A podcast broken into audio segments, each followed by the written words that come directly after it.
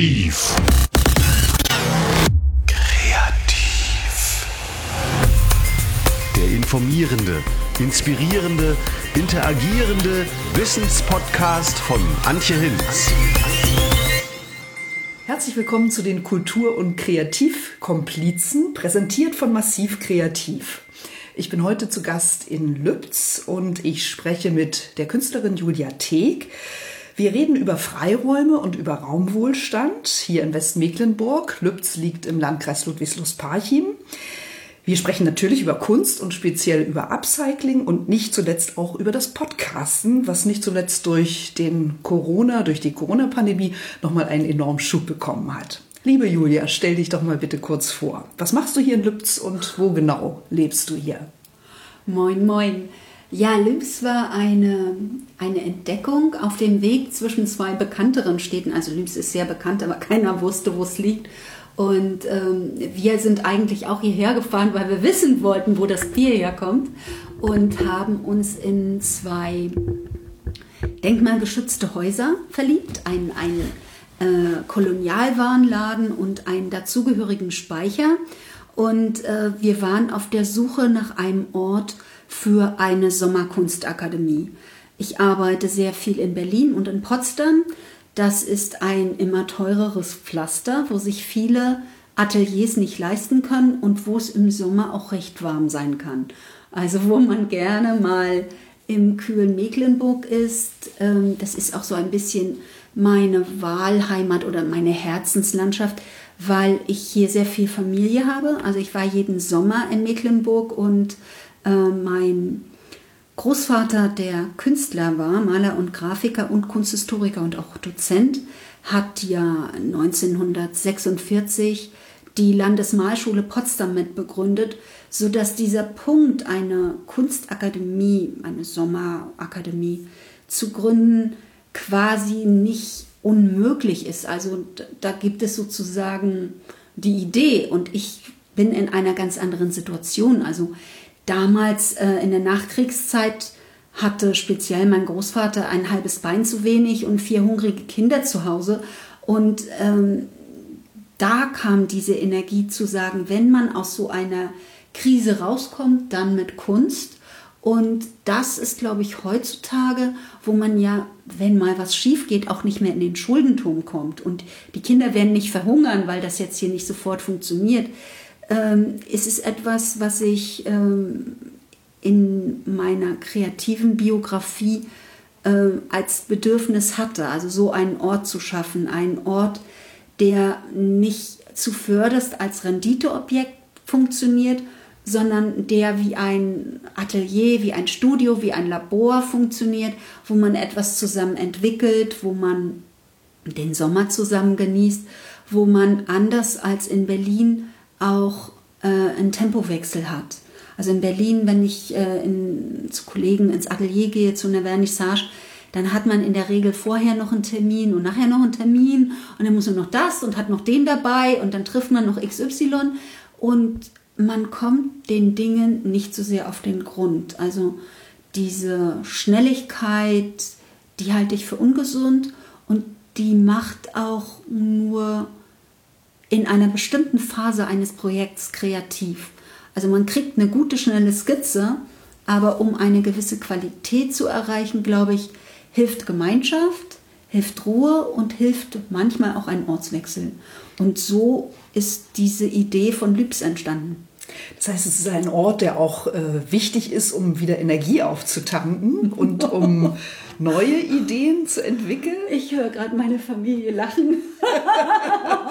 natürlich, ich äh, kann nur erahnen, dass hier natürlich immer auch ganz, ganz viel zu tun ist ja, und also, es nicht so ist, dass man hier nur die Däumchen äh, dreht und also aber ich hoffe, es bleibt trotzdem noch ein bisschen Platz für zum Energietanken. Ja, also es ist so die Idee, wie es sein könnte. Dieses Lied Peter Fox, ne?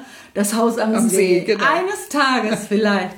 Also im Moment funktioniert es so, dass ich äh, also mein Geld leider eben noch nicht in Lübs verdiene, sondern dass das, wie gesagt, ein Herzensprojekt ist und dass, wenn ich hier bin, in der Regel der Tag um sechs beginnt und um 23 Uhr noch mit irgendwas endet, was repariert, gemalert oder äh, vorangebracht werden muss. Noch nicht, aber es könnte so sein. Und äh, wenn meine Gäste da sind und Kollegen, dann ist es für die so. Und ich gestatte mir das schon zunehmend öfter, dass ich auch einfach nur abends sitze. Da gibt es einen wunderbaren gemauerten Grill und dann wird dann abends ein Feuerchen angemacht und sie nicht Käse gegrillt oder Schlimmeres und das Lüser Kaltgetränk genossen. und also es, wir kommen dahin. Noch nicht ganz. Also Machen wir noch mal kurz Station. Also Lübz ist sozusagen Dein Zweitort, dein Erstort ist wo genau? Wo du hm. also, deinen festen ähm, Wohnsitz hast oder den, ja. den, den, dauerhaften, um auch Geld ja. zu verdienen? Ich habe ja noch eine Familie. Also meine Kinder waren bis vor kurzem noch schulpflichtig, sind jetzt beide ähm, Studenten. Und mein Mann arbeitet in Berlin und ich arbeite selber auch als Kuratorin in Berlin und äh, mache auch in Potsdam Ausstellungen und nehme Aufträge an. Und äh, damit kommen wir schon zu diesem Thema Upcycling. Da äh, schreibe ich gerade an dem Sachbuch, für das es einen Verlag gibt. Ich hoffe, dass das noch in diesem Jahr oder spätestens nächstes Jahr unter Dach und Fach kommt. Ähm, das ist so ein Thema, das eher international funktioniert. Also ich habe jetzt zum Beispiel eine Anfrage, ob, wenn Corona es gestattet, ich im November ein Upcycling-Panel in Barcelona mit kuratieren dürfte. Also das ist etwas, wo man doch über Lübs erst einmal hinausdenken muss. Aber in Lübs werden gerade die ähm, Grundsteine gelegt, um hier ein Zentrum für zirkuläre Kunst, wird das heißen, also ein, äh, ein Upcycling-Ort zu etablieren. Eine Sache, die wir gelernt haben durch Corona ist, welche Macht wir als Konsumenten haben. Und das, wofür ich hier im Kunstspeicher einstehe und weswegen ich der Meinung bin, daraus muss man mehr machen, also ein ganzes Zentrum für zirkuläre Kunst ist, dass wir unseren Umgang mit den Dingen verändern müssen. Also die Nutzungsdauer der Dinge ist zu kurz. Wir sind mehr als Konsumenten der Frühjahrskollektion, die dies Jahr nicht verkauft wurde wir sind schon Menschen, die, oder wir sind Individuen oder wir sind hoffentlich Denkende, die mit dem, was uns zur Verfügung gestellt wird, kreativ umgehen können. Und das finde ich auch in der Kunst wichtig.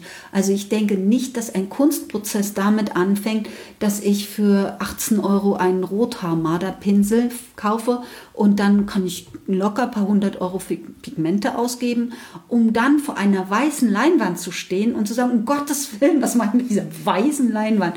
Sondern ich arbeite durchaus auch gerne mit Leinwänden, die ich abwasche. Mit ähm, von den ersten teuren Aquarellkursen habe ich die ganzen verworfenen Bilder gewässert und habe die mit Kindern neu gestaltet, weil das schön ist, wenn da schon was drauf ist, eine Patina, eine Spur, ein Beginn. Und dann kann ich mich damit auseinandersetzen. Ich kann das inszenieren, wie das japanische Wabi-Sabi, ne, wo zum Beispiel ein zersprungener Teller mit Gold, Golddraht äh, genäht und dann gekittet wird, der danach sehr viel Mehrwert ist und der eben auch diese Aneignung erzählt. Jetzt sind wir sehr in die Kunstszene abgeglichen, ja. was ich super finde. Ähm, ich glaube, ich muss mit dir da nochmal ein extra Interview drüber führen.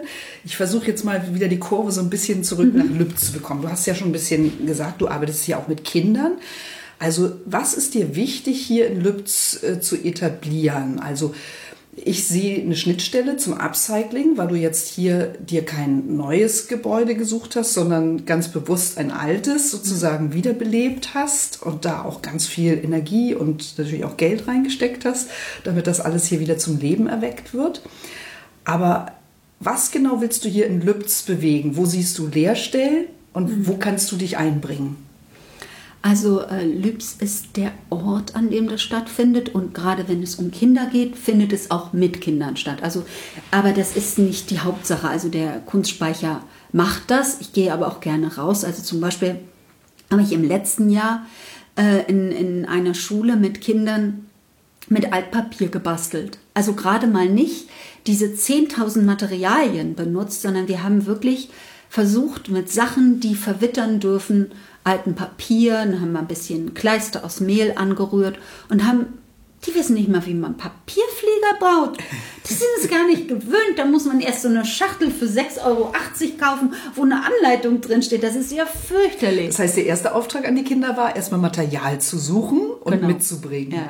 Das hast du oder hast du das gestellt? Nö, also die Ach, haben da ist selber die erstmal, sag ich mal, eine. Materialrecherche Ja, ja, ja, gemacht. genau. Und also wir haben auch die Schule gefragt, was ist denn da, ne? und haben mit dem Aussortierten für den Müll quasi gearbeitet.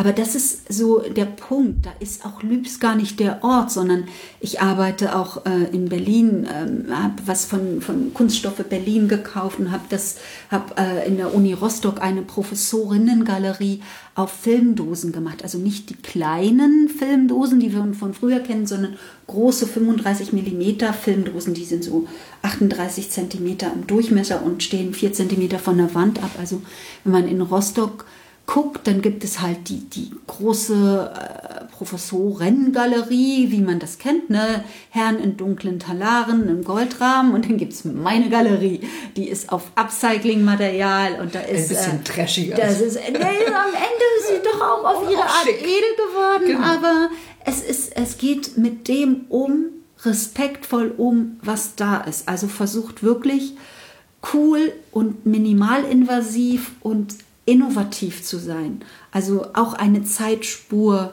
zu verwenden. Ne? Und ähm, Da triffst du jetzt wahrscheinlich bei den Kindern oder Jugendlichen auf offene Ohren. Also Ja. ist die Fridays for Future Absolut. Bewegung auch hier im ländlicheren Raum, sage ich mal, angekommen Absolut. und sind die Kinder jetzt auch sensibler dafür?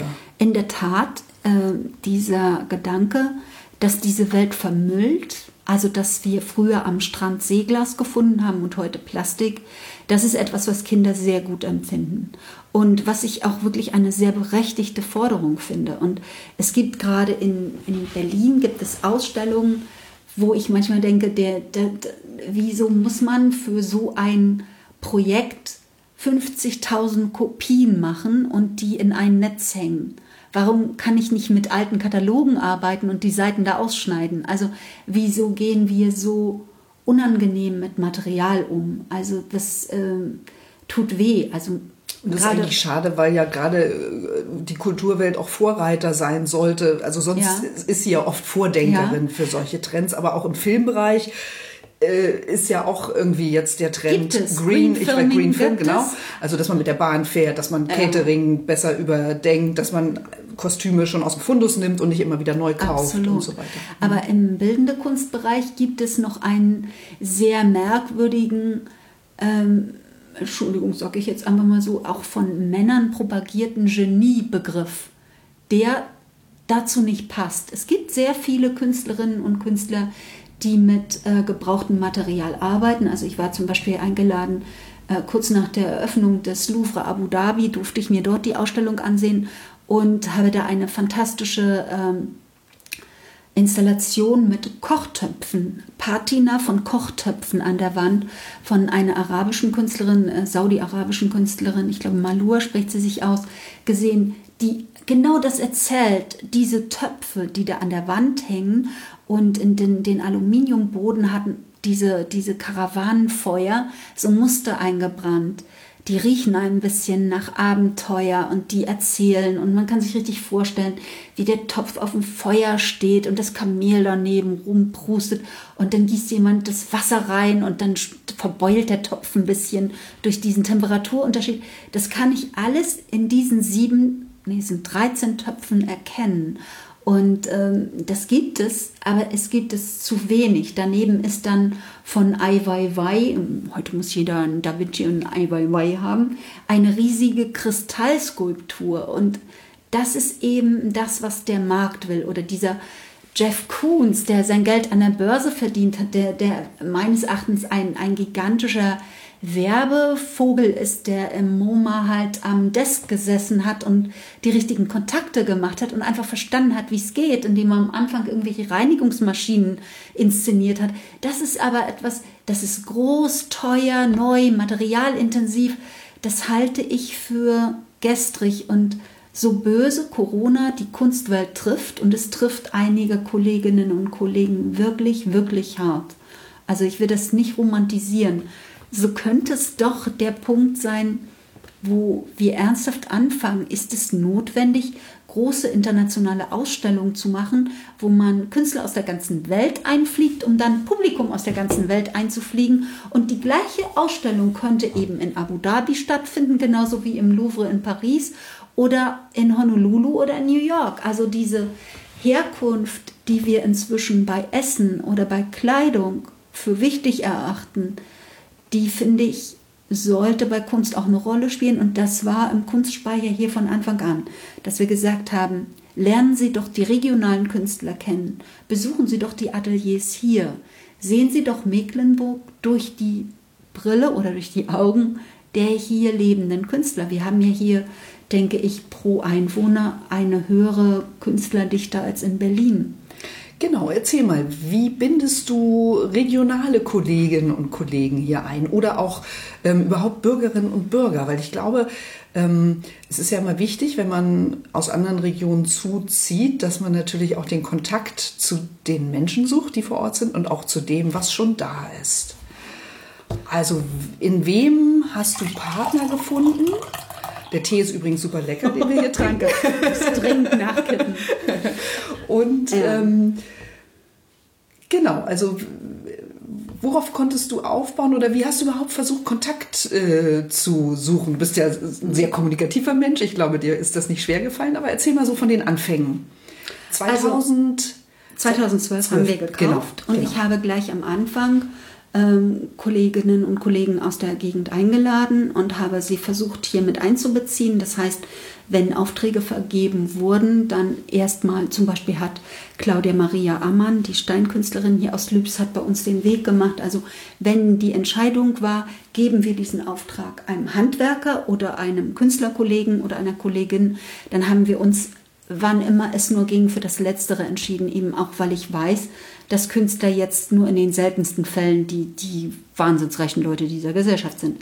Das war das eine. Das andere ist, dass ich hier eine wirklich beeindruckende Qualität gefunden habe. Also ich bin wirklich ernsthaft Fan von vielen meiner Kolleginnen und Kollegen hier und habe, bevor der Kunstspeicher 2014 eröffnete, 2013 schon mal eine Angeberausstellung in Hamburg gemacht, in einem Hamburger Kulturspeicher, Kulturkaufhaus. Das ist jetzt eine eine Musiklocation äh, in Harburg. Hamburg, war Süderelde, war, war nicht richtig Hamburg, war also ein bisschen.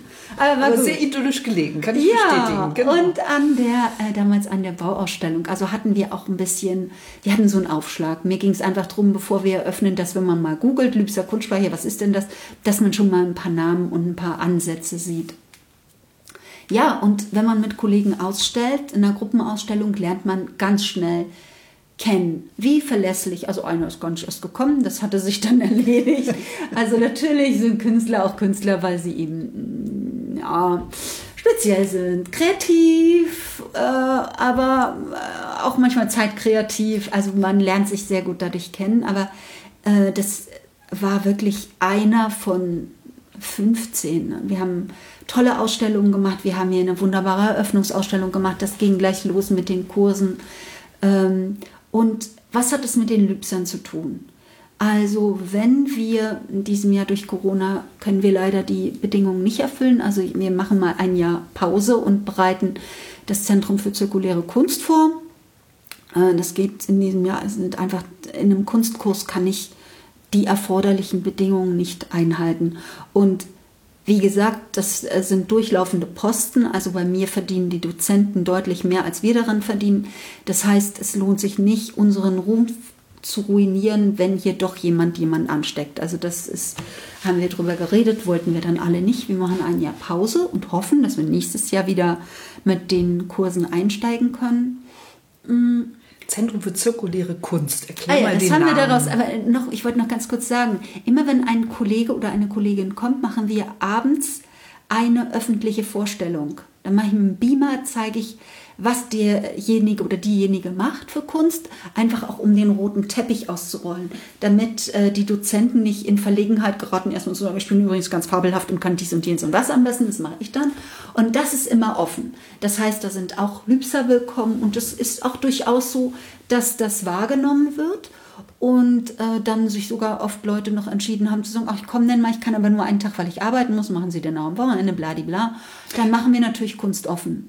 Und das Zentrum für zirkuläre Kunst kam aus dem Bedarf, dass mehr und mehr Leute sagten, äh, kann ich nicht einen ganzen Sommer bei dir ein Zimmer haben und das Atelier nutzen und das mit dem Upcycling, das, das ist in der Stadt ganz wunderbar, da gibt es 27.000 Projekte, aber es gibt nicht diesen Raumwohlstand, wie ihr den so schön genannt habt. Äh, wir brauchen sozusagen die, äh, die Enge, die, die konzeptuelle Freshness aus der Stadt, aber auch den langen Atem und den Raumwohlstand. Ich bleibe nochmal bei diesem Unwort, äh, in dem, was wir aber alle verstehen, was gemeint ist, den Leerstand. Sagen wir, wie es ist, den Leerstand auf dem, im ländlichen Raum. Und das beides passt ganz wunderbar zusammen. Und es gab also diese Idee, das zu zentralisieren an einem Ort. Und wo dieser Ort ist, ist egal. Es kann eben auch Lübs sein. Und hier in der Stadt gibt es ein Haus, äh, an dem man vorbeikommt. Das ist auf dem Weg an einem sehr wichtigen Weg in Lübs. Und zwar am Weg vom Bäcker zur Marina, zur Kirche und zum Mehrgenerationenhaus. Das heißt, jeder, der hier in Lübs ankommt, auf dem Wasserweg oder äh, der hier zur Kirche geht, die ist sehr schön, die Stadtkirche, hat ein ganz tolles Denkmal von dieser Herzogin Sophie. Ist wirklich eine Sehenswürdigkeit, ist echt toll. Kommt an einem Haus vorbei, wo man erstmal einen Schnaps braucht, wo man echt denkt, um Gottes Willen, was ist denn hier? Und dieses Haus grenzt an den zentralen Markt. Wie sieht das Haus aus? Warum braucht oh, man das Schnaps? sieht wirklich schlimm aus. Also es tut mir leid. Das ist so ein Haus, das hat mal um die Jahrhundertwende ein Kaufmann Sass gebaut. Das ist also zur Hälfte Wohnhaus, zur Hälfte so ein bisschen Speicher. Also es ist richtig angeberisch groß, hat aber nichts, wofür man heute in Lübs wohnen würde wollen. Es hat keinen Garten, es hat keinen Parkplatz, es hat nur von der kleinsten Vorderfront, das ist also wie so ein abgeschnittenes Stück Torte und an dem abgebissenen Stück ist halt die, die Stadtfront und da hast du einen schönen Blick auf den Marktplatz, aber steht auch ein Baum davor. Also es ist ehrlich gesagt, oh, deswegen steht es ewig leer. Die Stadt hat immer wieder versucht, es, man sagt, zu privatisieren, also zu verkaufen, hat aber keiner gewollt. Das, irgendwann haben sie gesagt, gebt uns wenigstens 15.000 Euro, glaube ich, war der letzte Preis, aber keiner hat gesagt, nee, um Gottes Willen. Also es gab keinen und das Ding gammelte vor sich hin. Und wir haben hier eine wirklich... Äh, fantastische Verwaltung. Also sowohl der, weiß ich nicht, sagt man Baudezernent, der Bauchef, Herr Salomon hat auch schon diesen weisen Namen, hat also äh, eine, eine, große stadtgestalterische Fantasie und, und war da auch also hartnäckig genug, da Fördergelder an Land zu ziehen. Der hatte das Haus auch schon ewig auf, auf dem Zettel, weil das ist wirklich mitten. Wenn das Haus fehlt, ist es, als wenn du einem Model die Vorderzähne ausschlägst. Das, was dahinter ist, willst du nicht sehen. Da sind dann so ganz schlimme Schuppen und so. Nee, das ist nicht gut.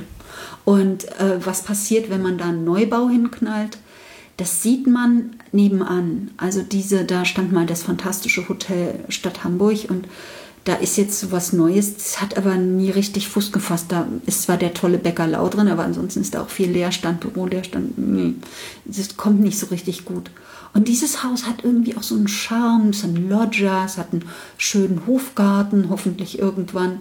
Also man kann es retten und da denke ich, ist Platz für, wir wissen es noch nicht genau, sechs bis acht Sommerateliers. Die Stadt hat ja noch vier weitere Häuser dort in diesem Viertel, die dazugehören können.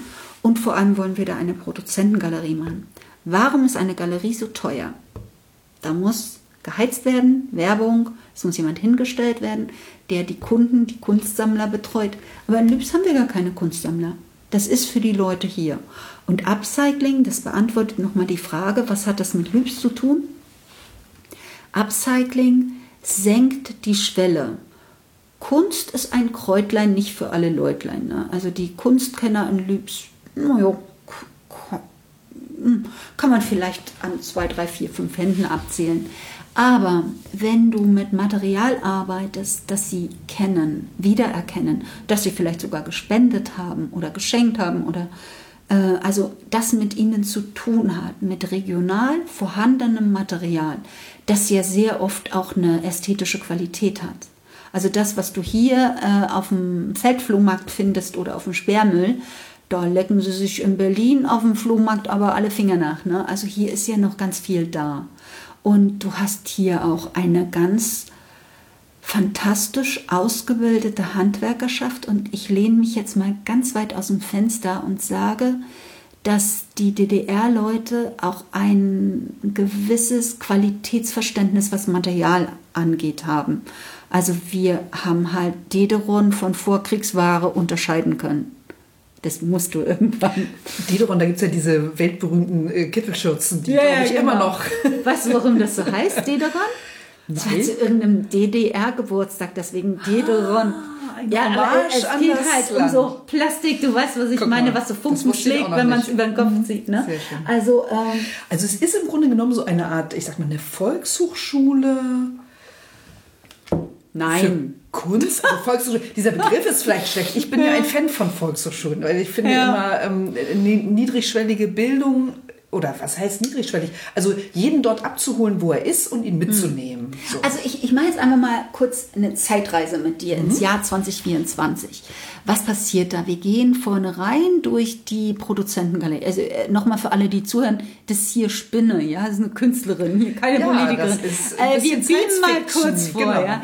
Also wir gehen vorne rein und wir müssen leider auch mit Presseausweis und als Freundin bladibla, wir zahlen leider eine Flatrate. Ich nehme mal an, dass die bei 3,90 Euro pro Person liegt. Könnte auch 5,60 Euro sein, das nagelt mich nicht drauf fest. Was weiß ich, was 2024 der Euro wert ist.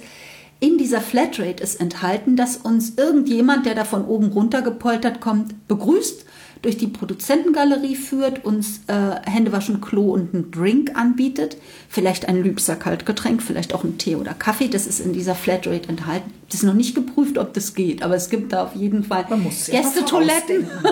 und genau. Diese diensthabende Person, wer auch immer, ist jemand Kreatives, der im Haus arbeitet oder die und zeigt uns äh, die Sachen, die in der Produzentengalerie angeboten werden, die man auch käuflich erwerben kann, wenn man was kauft.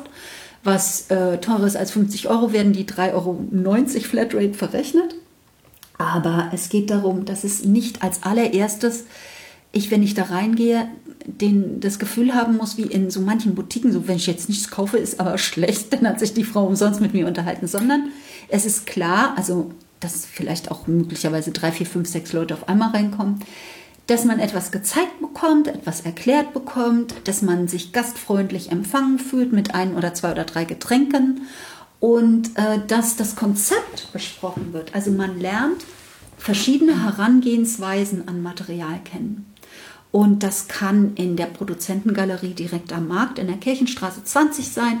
Und wenn wir uns das eine halbe Stunde angeguckt haben und haben noch lauter Fotos für Instagram gemacht und schön kostenlos Werbung für das ZZK und haben uns angeguckt, wo die gerade dann ihre nächste Pop-up-Ausstellung machen oder äh, was die jetzt gerade für ein Foyer oder für eine interessante Sammlung oder ein Museum neu gestalten, dann kriegen wir den Tipp, geht doch mal rüber an der Elde entlang, da gibt es den Wasserturm, da drüben kann man den sehen. Da gibt es noch die Filterhalle, dann gehen wir da rüber. In der Filterhalle ist auch ein großes Atelier, wo Leute arbeiten mit Beamern und Videokunst und irgendwas, was keinen Dreck macht. Die Filterhalle gehört nämlich den Stadtwerken, die ganz fein restauriert und, und, und saniert. Da gibt es auch wunderbare Toiletten. Und dann gibt es da den Wasserturm, da kriegt man da den Schlüssel, dann kann man auf den Wasserturm, kann man dieses ganze Lübser Umland sehen, kann man nochmal von oben das ZZK sehen, denkt sich, Mann, ist das groß und direkt in dem Amtsturm ist es schön gelegen. Das war ja interessant und habt ihr ein paar Flyer oder äh, hier, gebt mal den QR-Code Code, da muss ich Leute hinschicken. So stelle ich mir das vor. Also das war jetzt eine Schilderung einer tollen Erlebnistour im Jahre 2024. Und das, was du über die Produzentengalerie erzählt hast, erinnert mich so ein bisschen an so ein Fab Lab oder ein Makerspace mhm. in einer Großstadt mhm. und das einfach eben in den ländlichen Raum transportiert und ja, die Bürger hast, mitzunehmen und auch genau. die Touristen, also jeden also, dort abzuholen, wo genau. er gerade ist wenn ich nämlich Glück habe, bin ich an einem Donnerstagabend da, da ist da der Jugendclub. Oder wenn ich Glück habe, bin ich an einem Freitagnachmittag da, da ist da ein Reparaturcafé. Da treffen sich die Einheimischen mit ihrer kaputten Kaffeemaschine und dann sitzt da ein Handwerker und sagt, oh ja, das ist aber ganz blöd, die ist verschweißt. Haben Sie die etwa 2020 gekauft? Das müssen Sie doch wissen. Erst seit 2022 sind die wieder reparierbar. Damals 2020 hat man die noch so blöd verschweißt, damit man eine neue kauft. Und das heißt, ihr würdet die Handwerker hier vor Ort sozusagen auch äh, punktuell ja. mit in die Produzentengalerie mit einbinden, damit die ihr Wissen auch weitergeben genau. können. Also wir haben hier ganz großartige Handwerker und äh, die haben einfach wirklich, äh, also ich will jetzt ja auch wieder kein Ossi-Wessi gibt es im Westen auch.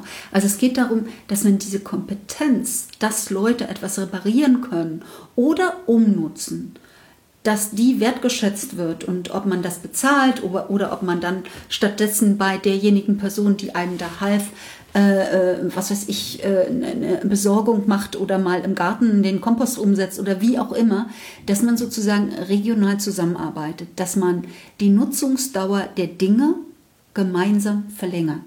Also, dass es ein Zusammenfinden gibt über diese spaltenden politischen Ansätze hinweg, dass wir uns auf den kleinen gemeinsamen Nenner einigen können, dass ein T-Shirt ja nicht in Wirklichkeit 3,50 Euro kostet und ein Toaster nicht in Wirklichkeit 9,99 Euro. Das kann nicht richtig sein.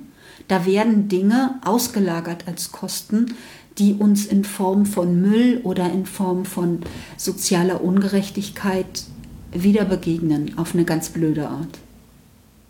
Das ist so die Idee. Also du siehst ganz kleine Ansprüche. Aber das ist, ist das Ziel. Äh, ob das klappt, ob das 2024 wird oder 2034 oder 2023, das weiß ich nicht. Aber ich glaube, dass es ein Ziel ist, das hat schon auch mit Kunst zu tun, aber es hat nicht nur damit zu tun, sondern es geht darüber hinaus. Hm, wie wie lange entwickelst du diese Idee schon in deinem Kopf? Seit wann trägst du die mit dir? Wie hat die sich weiterentwickelt? Wodurch sind Dinge dazugekommen nochmal?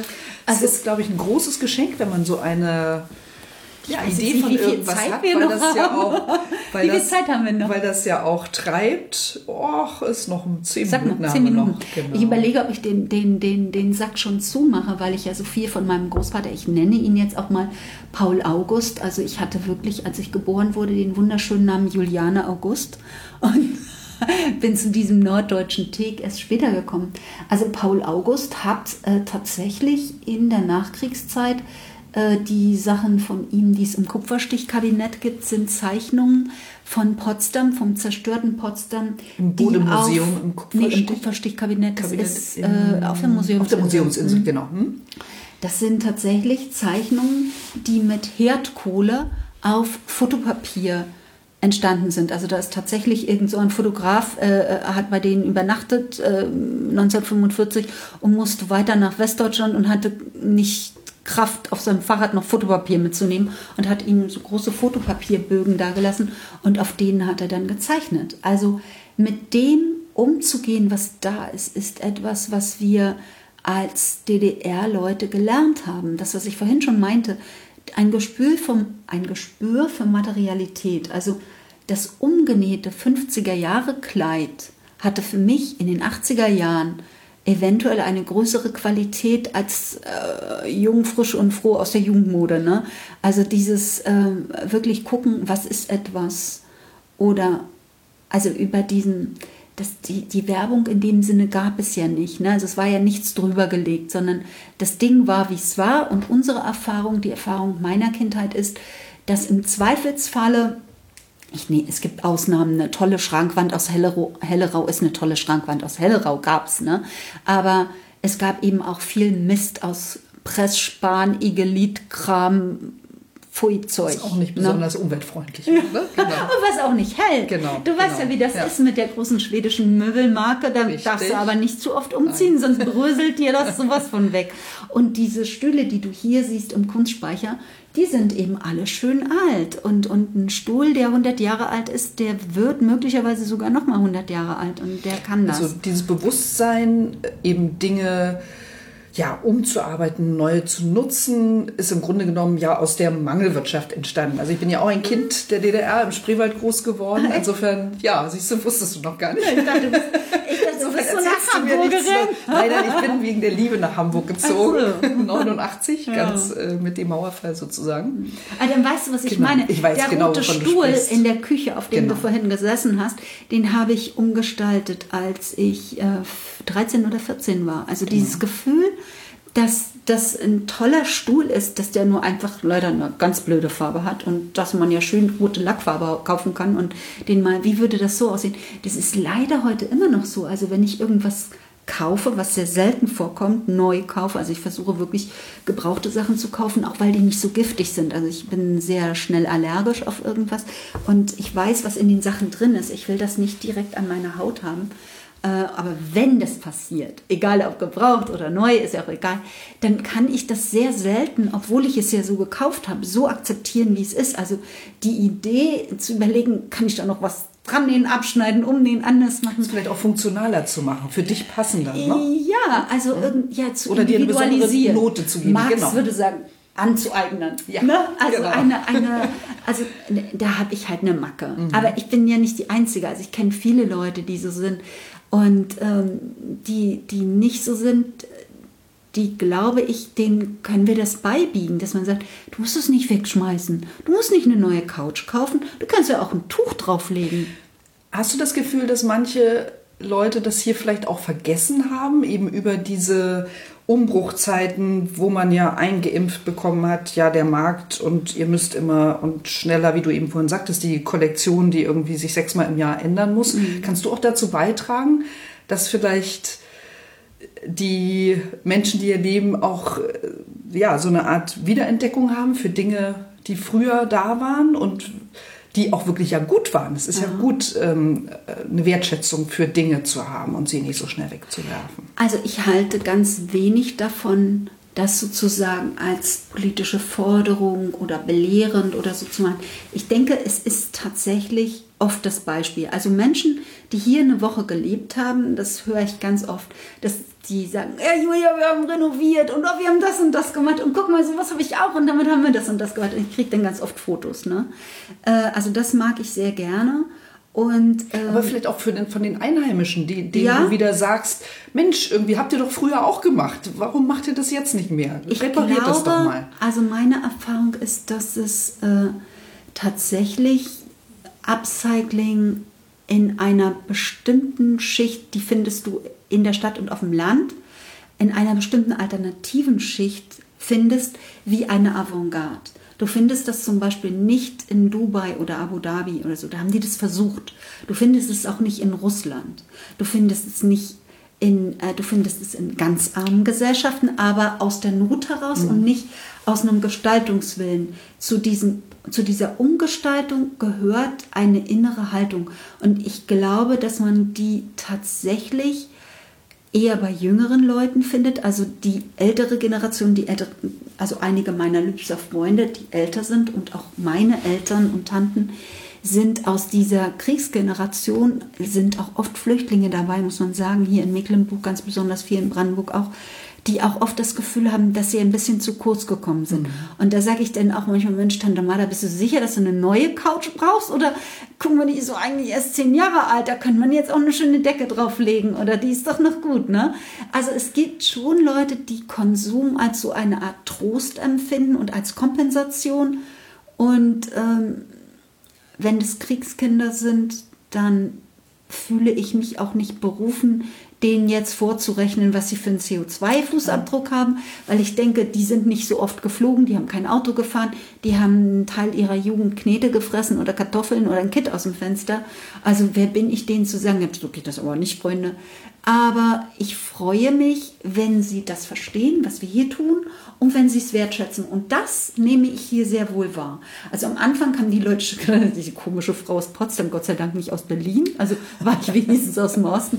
Die komische Frau aus Potsdam will tatsächlich die alten äh, komischen, nee, nee, nee, ähm, die alten Heizungs, Heizkörper haben. Und äh, für das Geld kannst du doch schon fast ein paar neue kriegen. Da habe ich gesagt, ja, guck dir doch an, die neuen sind doch total hässlich. Ist Ja, so und bei den alten weißt du ja nicht, wie lange die halten. Habe ich gesagt, bei den neuen weiß ich das schon gar nicht. Das, Das weiß so ja heute jeder. Pla- Ne? Wie die neuen Plastikfenster, die sich Ne? bei jedem Klimawechsel irgendwie verziehen. Gruselig. Ne? Gruselig. Genau. Julia, Beispiel, wir müssen noch über Radio Lübz sprechen. Das Ah ja, dürfen wir genau. nicht aus den Augen verlieren. Corona hat ja böse eingeschlagen, habe ich ja vorhin schon gesagt. Also alles das, was wir mit dem ZZK dies Jahr machen wollten hier, ist ja alles erstmal genau. Das ist ja alles erstmal ganz anders geworden und äh, ich bin auch noch blöderweise im härtesten Lockdown der Welt gelandet in Spanien und war da also wirklich. Äh, wir haben da so ein äh, äh, klitzekleines Ferienhäuslein. Das heißt, ich konnte jetzt auch nicht äh, die Ausflugsvarianten der Bundesregierung wahrnehmen, weil ich war ja nicht so schlimm dran wie Leute aus den Hotels, die wirklich dringend weg mussten. Äh, und habe das dann so angenommen und gesagt, okay, wer weiß, wozu das gut ist. Es ist ja auch mal wichtig, dass ich mal, weiß nicht, wie lange mit mir selber bin. Und habe die Zeit genutzt, um, ähm, ich habe eine Stelle beim Jugendförderverein äh, durch ganz viele Zufälle habe ich 30 Stunden übernommen, noch rückwirkend zum 1. März, am 4. März unterschrieben, bin am 11. März, es war abgesprochen, dann nach Spanien geflogen und saß dann da fest. Und um hier mit war Jugendlichen dort zu arbeiten, in, in, hier in Lübz im Nee, nee, Jugendförderverein. der welche- Träger ist der Jugendförderverein. Genau. Und was genau die hättest Stelle du dort ist, gemacht oder äh, machst du? mobiles Mehrgenerationenhaus und es geht um die Vernetzung ehrenamtlicher Aktivitäten. Und was konnte man in diesem Frühjahr nicht tun? Leute vernetzen. Ne? Und da habe ich gedacht, okay, was können wir machen? Ich habe also einen Laptop da, ich bin ja Filmemacherin. Ich wollte schon ewig, äh, hatte mal mich bei einem äh, Förderprogramm hier mit der Stadt beworben für ein Stadtradio. Ich dachte, das war ein super Konzept. Ich hatte drei, vier Interviews auf meinem Handy dabei und habe also angefangen mit einer Software, wo man erstmal äh, einen Monat kostenlos arbeiten kann, mit einer Profi-Software, wo ich beim Journalistenverband auch mal gecoacht wurde und mir gesagt wurde, das ist die beste und die war tatsächlich äh, so mit Bordmitteln zu bedienen, habe dann angefangen, die ersten drei Podcasts zu schneiden. Und da war diese Situation sehr gut, weil man beißt wirklich in den Teppich. Also bis man es kann. Du machst das ja auch. Also ich schneide auch sehr viel, weil ich halt vom Film komme. Da wird eben rein reflexmäßig in einer Minute 80 Mal geschnitten. ich kann gar nicht anders. Und ähm, Musik unterlegt und montiert und getan und getan. Und äh, ich habe mich da ein bisschen reingefummelt. Es ist ein Regionalradio, also anders als bei dir. Du bist ja Profi, hängt da die Latte niedrig. Äh, ich habe da keinen Anspruch auf technische Perfektion. Mein Anspruch ist, es ist von allen für alle. Also ich habe jetzt gerade den vierten Ehrenamtler an der Angel, sodass auch andere sagen, okay, es ist jetzt keine, es ist keine Raketenwissenschaft. Es ist ganz offensichtlich, die Frau Teek arbeitet auch nicht mit Profi-Equipment, sondern mit ihrem Telefon, das sie in der Tasche hat. Das heißt, die Ergebnisse machen den anderen dann Mut, auch zu sagen, Genau. okay, dann setze ich mich jetzt Genau. mal halt vor das Genau. Mikrofon. Also ich habe Erzähl mal, was sind das für Menschen, die du interviewst? Mach mal so einen, so einen Durchmarsch. Also da- das nächste, was ich habe, ist, dass ich äh, am Montag mit dem Anglerverein äh, an der Elde angeln. Ich war nämlich Vizekreismeisterin im Mannschaftsangeln 1983. Eine Anglerin Vergangenheit. Und das ist was, was das Wieder was für, ein einen- neues, Pod- für einen neuen Podcast. Genau. Dann angeln wir Da für einen Podcast. Und das ist das, weißt du, äh, wenn ich mit Lübsern, also Radio Lübs, von Lübsern, für Lübser, dann muss ich auch die Sachen, die hier Natürlich. sind, äh, erstmal finde ich es wirklich interessant, was fange ich an der Elde und wie und kann man sich dabei unterhalten. Und bitte haut mir doch mal die Taschen voll mit Anglerlatein. Und inwiefern kann man vielleicht Angelequipment in das Upcycling mit ein? Ne? Ach ja. Also es treffen sich ja, man kann, findet ja, so viele Verbindungslinien. Vielleicht Oder angeln Fisch, wir, angeln wir Haut. was Interessantes. ja. Genau. Ja, äh, irgendwelchen Müll aus der Elde. Ja, also das ist ein Thema. Dann habe ich gerade, oh, das war echt ein hartes Ding. Es gibt ja hier diese fantastische Sophie von Mecklenburg, die sich gegen Wallenstein sehr gut behauptet hat. Also Lübs war ja äh, anno 1530 mal ganz wichtig, weil die beiden Herzöge ja von Wallenstein äh, verjagt wurden und ihre Mutter, die Herzogin Witwe Sophie, die 23-jährig hier nach Lübs kommt, eine super interessante Frau. Also über die habe ich äh, recherchiert, die fand ich einfach super interessant und habe mit Herrn Dr. Stut vom Kulturhistorischen Museum in Rostock und mit Frau Paschke von unserem Lübser Museum hier Interviews aufgenommen. Dann habe ich natürlich mit dem Geschäftsführer von Lübser Bier über das neue Design geredet. Da gab es ja hier so ein kleines, äh, kleinen Riot, einen kleinen Aufstand, weil ein Leuchtturm statt des äh, Lübser Turms auf dem Bier ist. Darüber haben wir mal geredet, weil ich finde, Radio Lübs ist dafür da, dass man jemanden nicht erstmal, was haben Sie sich denn genommen, sondern dass man einfach mal sagt, was haben Sie sich denn dabei gedacht und erstmal versucht nachzuvollziehen, Warum macht diese Brauerei das? Sicherlich nicht um uns was Böses, sondern es gibt Marketinggründe. Ob die aufgehen, ob wir die gut finden, ist ja dann die zweite Entscheidung. Aber ich finde, dass in dieser schnellen Form, auch in diesem Internet, also du bist ja noch geduldiger als ich, dass ich eine Stunde mit den Leuten unterhalte. Ich mache ja nur eine halbe und mache daraus zehn Minuten. Aber dass man jemanden ausreden lässt dass man, auch wenn man das nicht gut findet, was er macht und sagt, erstmal, also im Falle des Bierdesigns, erstmal versucht nachzuvollziehen, warum. Also das tut ja keiner, weil er böse ist oder Schlechtes will, sondern Erklär doch mal, warum. Und Aber du greifst im Grunde genommen Themen auf, die hier eben so. Naja, das sagen mir die Leute ne? schon. Genau, also du hast offene Ohren, gehst mit offenen ja, Ohren durch, das, ja, durch den Ort genau. und ähm, stellst dann den ja. richtigen Leuten die Frage, wie eine akustische Lokalzeitung. Ja, genau. Nur, dass man eben die Leute noch sprechen hört. Also ich glaube, es hat eben Charme dadurch, dass man die Stimmen hört, die Energie dahinter. Und jeder darf es hören. Wissen. Bevor ich es online stelle, bekommt das jeder zu hören und die, die kein Internet haben, also ich habe gerade vorhin noch jemanden eine CD gebracht, das ist jemand, der hat gemacht, Vertellmann King Leuschen, der bringt uns Lübser Plattboy nicht. Und der kann sich das erstmal anhören. Und nur wenn er der Meinung ist, dass es so richtig ist, wird es dann hochgeladen. Und für die, die kein Internet haben, mache ich Radio unterm Sternenhimmel, also ein Berliner Format auf Lübs adaptiert. Wir haben nämlich ein kleines Planetarium, ein ganz süßes kleines 80er Jahre Planetarium, wo man dann unterm Sternenhimmel Podcasts hören kann und sich danach unterhält und sagt, ich möchte, Sie müssen unbedingt mal mit Herrn Müller-Lüdenscheid reden oder da und der Tierschutzverein, bladibla und dann wird das diskutiert. Welche so. Geschichte hat denn dieses? Wie, wie kommt das denn, dass so ein kleiner Ort ein Planetarium hat? War das sozusagen ein Herzensprojekt von einem Lokalpolitiker? Weißt du da mehr drüber? Also das was, ja, mache ich gerade im Podcast drüber. das war tatsächlich so, dass ähm, die äh, Lehrer äh, zu Weiterbildungen waren und waren in, in, einem Seefahrtsmuseum oder was. Und die hatten gerade so ein schönes Karl Zeiss Jena Planetarium. Und die haben sich dann diesen Projektor von Karl Zeiss Jena schicken lassen, haben aber festgestellt, das ist aber blöd, da muss man ja eine Kuppel für bauen. Das heißt, du kannst es nicht irgendwo hinstellen, das Planetarium, du musst eine passende Kuppel. Das haben sie erstmal nicht hingekriegt. Und dann zog sich das und dann kamen die Leute aus Jena wieder und haben, also ich verkürze das mal, vielleicht erzähle ich es auch falsch, haben gesagt, ah, ihr habt doch da noch unser Planetarium zu stehen, das könnten wir ja auch für Westmark verkaufen. Wo ist denn das? Och, das finden wir gerade nicht. Und als die weg waren, haben die erstmal fix dieses Planetarium gemauert. Da treffe ich noch diese Woche einen, der daran mitgebaut hat, einen ausgebildeten Lehrer, den werde ich noch interviewen, wie das genau war, weil eigentlich sind ja Lehrer keine Maurer, und da ist ja auch einer fast gestorben und das erzählen die mir dann. Also das wird ganz witzig und so kam Lübs zu einem Planetarium. Großartig. Erzähl nochmal oder fass nochmal zusammen, was macht Lübz lebenswert? Vielleicht, was war das Erste, was sich hier angefixt hat? Und jetzt so mit etwas längerem Blick auf die Stadt, was sind so Dinge, wo du sagst, deshalb bin ich ganz zufrieden, dass ich hier lebe, zumindest für immer bestimmte Zeitabschnitte.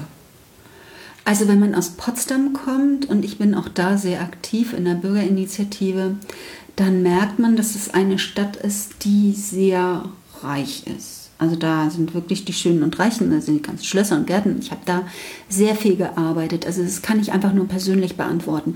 Also ich habe auch mal zehn Jahre Schlössernacht äh, äh geleitet und habe diese Marke mitentwickelt äh, als Projektleiterin für die Stiftung.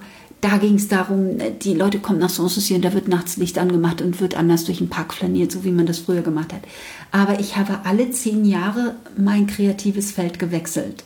Also ich war erst beim Fernsehen, dann habe ich das gemacht, dann äh, habe ich überwiegend Ausstellungen gemacht und das hat mich hierher geführt und ich fand, äh, nein, ich fand ein Gefühl. Also ich kann das nicht erklären. Ich mag diese Stadt mit all ihren Borstigkeiten und ihrer Hundekacke und ihren, also es gibt ganz viel an Liebst, das mich auch furchtbar aufregt. Ja, ich denke, das kann aber nicht so schwer sein. Oder wenn, wenn man, was weiß ich, hier eine, in einer verwaisten Innenstadt eine Parkraumbewirtschaftung macht und hier jemand bezahlt, der hier Tickets verkauft, wie ich sage, Freunde, hier sind noch zweieinhalb Läden offen, ja. Müssen wir das wirklich machen, dann fahren ja noch mehr nach draußen. Also es gibt ganz viele Sachen, die mich stören, aber was ich gefunden habe, sind wirklich außerordentlich liebenswerte Nachbarn, eine sehr unterstützende, offene, äh, engagierte Verwaltung, äh, tolle Ehrenamtler, richtig interessante Künstlerinnen und Künstler, Dann gibt es hier diese Projekte im Umland, in Wangelin im Garten, in Roten, in Mestlin, in Parchim. Es gibt äh, einen tollen Rotary Club, es gibt ein tolles Mehrgenerationenhaus assoziiertes Netzwerk engagierter Lübser. Äh, ich mag diesen Menschenschlag gerne, der jetzt nicht sofort sehr umarmend und herzlich ist. Also das dauert schon eine Weile, bis man Freund ist, aber wenn es drauf ankommt, könnte ich, glaube ich, 20 Leute anrufen, die würden mich sofort retten. Also das mag ich sehr gerne. Also das hat wirklich tatsächlich eine andere Tiefe als in Berlin. Also natürlich gibt es auch in Berlin fabelhafte Leute, so meine ich das nicht, aber man hat schon, was nicht bedeutet, dass auch gleichzeitig alle furchtbar miteinander verstritten sein können. Also das, das will ich gar nicht ausschließen. Ich will das gar nicht romantisieren. Und ich finde, manchmal leistet sich das Lübs auch viel zu sehr, dass Leute aufeinander böse sind. Ne? Wo jemand denkt, Freunde, dafür sind wir eigentlich zu klein. Ne? Wir uns eigentlich schon äh, äh, besser vertragen. Aber es hat für mich eine Überschaubarkeit in dieser sehr irren, schnellen, undurchdringlich, undurchschaubaren Welt. Finde ich eine Kleinstadt äh, für diese Lebensphase und dieses Projekt gut. Also ich halte das äh, für managebarer. Also wie gesagt, ich bin in Potsdam auch immer noch in zwei Bürgerinitiativen, also ich bin da ja nicht weg, noch nicht. Aber ähm, du kannst dir vorstellen, die Zelte dort komplett abzubrechen mal irgendwann und hier komplett herzuziehen? Ich mag diese Stadt richtig gerne. Frag mich nicht warum. Ich kann es an nichts festmachen. Also ich hätte hier sehr gerne einen See, ich hätte gerne eine Badeanstalt in der Stadt. Ich hätte gerne, dass der Verkehr nicht durch die Innenstadt fährt, sondern durch die Umgehungsstraße. Ich würde mir sehr wünschen, dass die Innenstadt wieder attraktiver wäre. Also das ist auch das, was wir wollen mit dem Zentrum für zirkuläre Kunst, dass wir eben Kreative herholen, die dann hier auch wohnen und wo wir neue Konzepte finden, sodass die Innenstadt, also ich habe ja da mehrmals Schaufensterausstellungen gemacht, schon 2014 äh, mit meiner italienischen Galeristin äh, Dottoressa Amigoni. Da haben wir zeitgleich am Koma See und hier in Lübs eine Ausstellung gemacht. Ähm, also ich wünschte mir schon, dass hier so, so etwas heranwächst. Ich glaube, dass Corona da auch so übel das ist, eine große Chance ist, weil die Lebensqualität hier einfach größer ist als in den Städten und weil inzwischen auch in Lübs Gott sei Dank anerkannt ist, dass Arbeiten nicht heißt, da zu sein, sondern zu arbeiten. Dass es halt am Ende nicht um Anwesenheit, sondern um Ergebnisse geht, um gemeinsame Ziele. Homeoffice wird eben unsere Welt verändern. Die Digitalität ist eine große Chance. Wir haben hier fabelhaftes Internet. Wir haben eine sehr gute Infrastruktur. Hier können auch junge Leute ein eigenes Haus haben. Also das ist schon eine Stadt, die eine sehr große Lebensqualität hat. Das ist nicht weit bis Berlin, ist nicht weit bis Hamburg. Versuch die Stadt mal ein bisschen zu beschreiben. Wie, wie sieht die so aus? Was stehen hier für Häuser? Ja. Für jemanden, der hier noch nicht war und den du natürlich hierher locken möchtest. also die Stadt hat ähm, einen Charme, also jenseits der berühmten Kaltgetränke, äh, durch diesen alten Amtsturm, der ganz im Zentrum steht, also der das Überbleibsel der Eldenburg ist. Es war eben, hieß ja auch Lübs Eldenburg und nur dadurch, dass es noch ein kleineres Eldenburg gibt, heißen wir eben nur Lübs ähm, inzwischen. Es ist eine Stadt, die immer wieder Schübe hatte. Also einmal unter dieser Herzogin, die hier ganz viel, also die hat Wirtschaftsförderung gemacht und hat das alles ein bisschen hochgebracht. Und es gab um 1900, die Stadt war sehr früh äh, elektrifiziert äh, und, und, hatte große Verbindungen nach Hamburg, also speziell das Haus, in dem wir jetzt sitzen, die äh, Bäckerei Prüssing, später Vohmacker, die hatte als erste 1928 äh, einen Dampfbackofen, der von außen beheizt wurde. Also es war kein Kohlenstaub mehr in der Backstube. Also es gab hier immer eine sehr stolze Handwerkerschaft auch und viel Innovation. Also die ist nicht so kleinstädtisch, wie man denkt, aber ich finde in dieser virtuelleren Welt eine Kleinstadt auch überschaubarer. Also ich finde es schön, die Möglichkeit zu haben, sehr viele Menschen kennenzulernen. Und dabei hilft eben auch Radio Lübs. Also ich mag es in meinem direkten Umfeld gern persönlich. Also ich mag schon gern wissen, wer meine Nachbarn sind und, und, und nicht, dass ich das nicht in Potsdam auch habe, aber äh, Potsdam entwickelt sich auch in eine andere Richtung. Also das wird doch auch eine Stadt der Schönen und Reichen. Und wie sich Berlin entwickelt, das macht mir manchmal Sorgen. Insofern ist es also für dich eine Option, mit dem Kopf irgendwann dann und dem Körper vollständig hier zu sein. Ich glaube, dass ich äh, so eine Mischung aus ähm, digitaler Nomadin und sehr verwurzeltem Mensch bin. Also ich habe so beide, beide Teile. Also ich bin leider nicht sehr gesund. Das heißt, es gibt für mich auch gute Gründe, äh, einen Teil des Jahres äh, auf einer spanischen Insel da zu verbringen, auf den Kanaren. Äh, vorzugsweise im Frühjahr, weil ich einfach mit diesen Pollen, die hier auch sehr lange fliegen, also es geht ja wirklich jetzt durch den Klimawandel geht's los, nach Weihnachten mit Haselnuss, dann kommt Birke, Erle, alles, was ich nicht vertrage und das äh, geht bis in den Mai rein. Also da ist es schon für mich gut, dort auch aus der Distanz zu arbeiten. Und das geht ja eben durch Homeoffice, die Planung zu machen. Und ich finde es auch gut, weg zu sein, aber ich finde es auch sehr gut, wieder herzukommen und wieder voll hier zu sein. Und äh, die, diese Häuser, in denen wir arbeiten, auch äh, das Zentrum für zirkuläre Kunst, das sind Sommerhäuser. Also weder mein Atelierhaus kann isoliert werden. Das ist einfach, es ist nicht der richtige Umgang mit diesem Gebäude. Also man könnte das mit sehr viel Aufwand machen, aber es würde der Bausubstanz schaden.